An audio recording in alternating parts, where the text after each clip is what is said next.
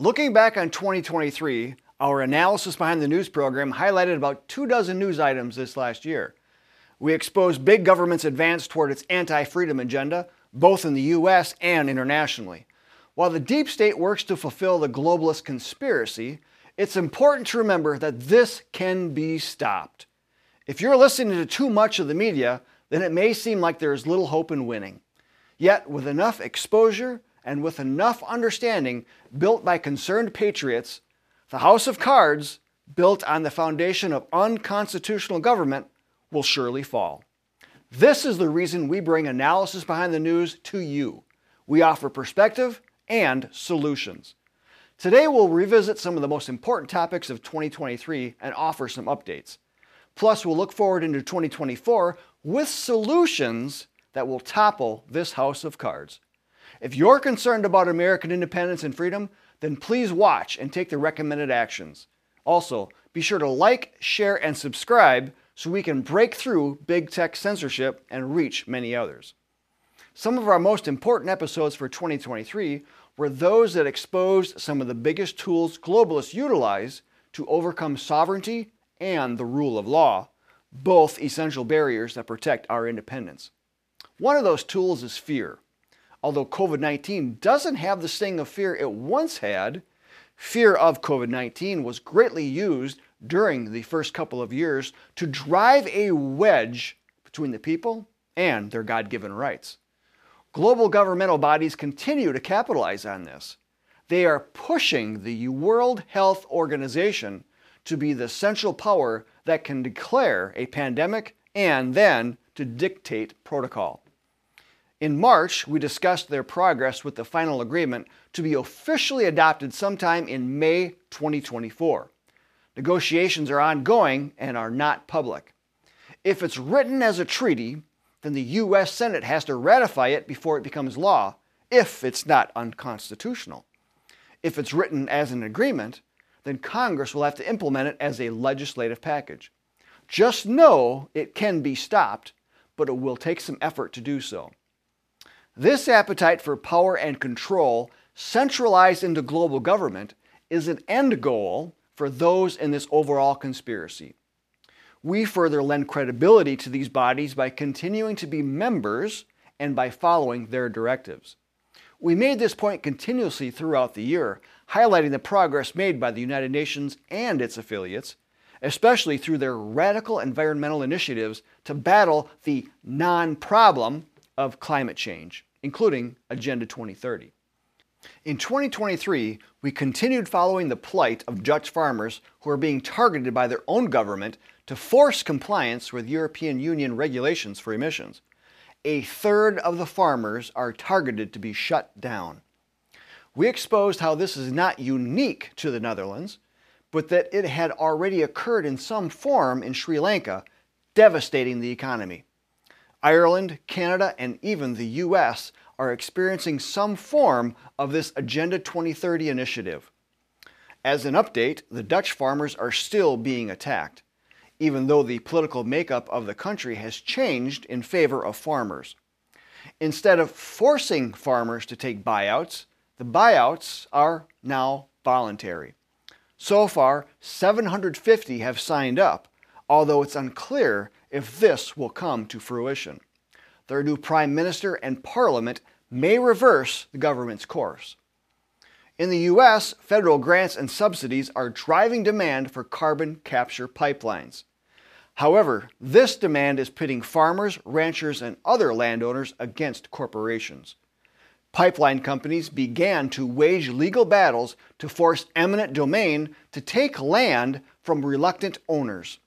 They don't want a potentially unsafe pipeline crossing their property. Members of the John Birch Society are using the power of grassroots organization to help inform affected citizens of the agenda behind this land grab and how they can best stop this abuse through local action. So far, state permits have been denied in North Dakota and South Dakota. Iowa is still in flux, but reapplications have been submitted in North Dakota. Unfortunately, many state Republicans have chosen to side with the federal dollars instead of protecting the constitutional rights of constituents. But the battle goes on. Currently, the United Nations COP twenty-eight is being held in Dubai, discussing the latest in climate change action. Proposed actions by the U N are predominantly why the attacks on farmers and landowners are occurring. The average American lifestyle can soon be radically altered given the proposed regulations from various state and federal agencies, including banning gas stoves, banning gas-powered vehicles, banning meat and dairy products, and reducing availability of electricity. If the U N had its way, travel would be severely restricted, diets would be limited, air conditioning would be eliminated, home and work would be available only in urban cities, digital I Ds would be required, and depopulation would commence due to the fanatic drive to get to net zero by twenty fifty. Now, while we can fight these things separately, we would prefer to implement the one solution that would take out these things en masse and help to restore our God-given rights and liberties. This solution is to get the United States out of the United Nations and the United Nations out of the United States. We also expose efforts to disarm citizens through an Article five Constitutional Convention as organized by California Governor Gavin Newsom. He's taken a page from the playbook of conservative organizations calling for a convention to amend the U S Constitution. Yet, as the seventeen eighty-seven Constitutional Convention demonstrated, conventions have the power to entirely rewrite the Constitution. So we got to ask the question, which elected officials would you trust to open up the Constitution? The left has proven time and time again to be better organizers than the right, especially for elections. What do you think the left would do with a convention? If the right can't figure out elections, how safe really is a convention? Members of the John Birch Society across the country have stopped all efforts to add new states to the list of those applying to Congress for a convention. We have dozens of tools to help educate others on the dangers a convention represents, dangers that are pointed out by the Founding Fathers. To learn more, we have assembled Article five Academy, a multi-level video series that is being rolled out over the next two months. Level one is now available and features Article five experts, including former constitutional attorney Joel Wolverton, who is now the constitutional law scholar for the John Birch Society. A link to these videos is included in this video's description. Throughout twenty twenty-three, we also highlighted examples of using another constitutional tool the Founding Fathers gave us, one that can provide immediate protection and relief from power grabs. It's called nullification. We reported that county officials in both Illinois and New Mexico nullified attempts to curtail the Second Amendment rights of law-abiding citizens. They demonstrated that any attempts to enforce unconstitutional measures are to be met with nullification. The Founding Fathers wrote about nullification in Federalist Papers sixteen, thirty-three, and forty-four, as well as in the Kentucky Resolutions of seventeen ninety-eight. Such constitutional solutions as nullification are not well known, but they are highly effective and very timely. Compare that with the proposed solution of a convention. Convention supporters have been trying to convene a convention since the nineteen seventies. Had they utilized nullification and placed their efforts into educating the electorate, America would not be as close to the edge of disaster as it is right now.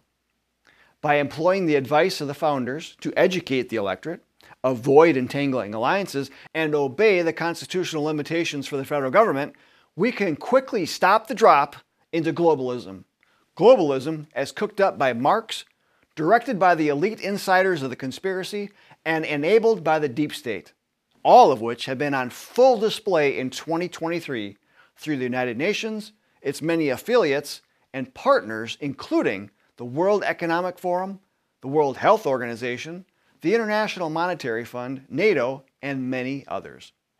Our goal with Analysis Behind the News is to bring perspective, clarity, and constitutional solutions to often confusing and complex situations. We've delivered that for you in twenty twenty-three and will continue to do so in twenty twenty-four. But we need your help. For twenty twenty-four, please commit to working on these solutions. To best do so, join the John Birch Society, where you'll be quickly brought up to speed and where you can work side by side with other like-minded patriots. Start at J B S dot org.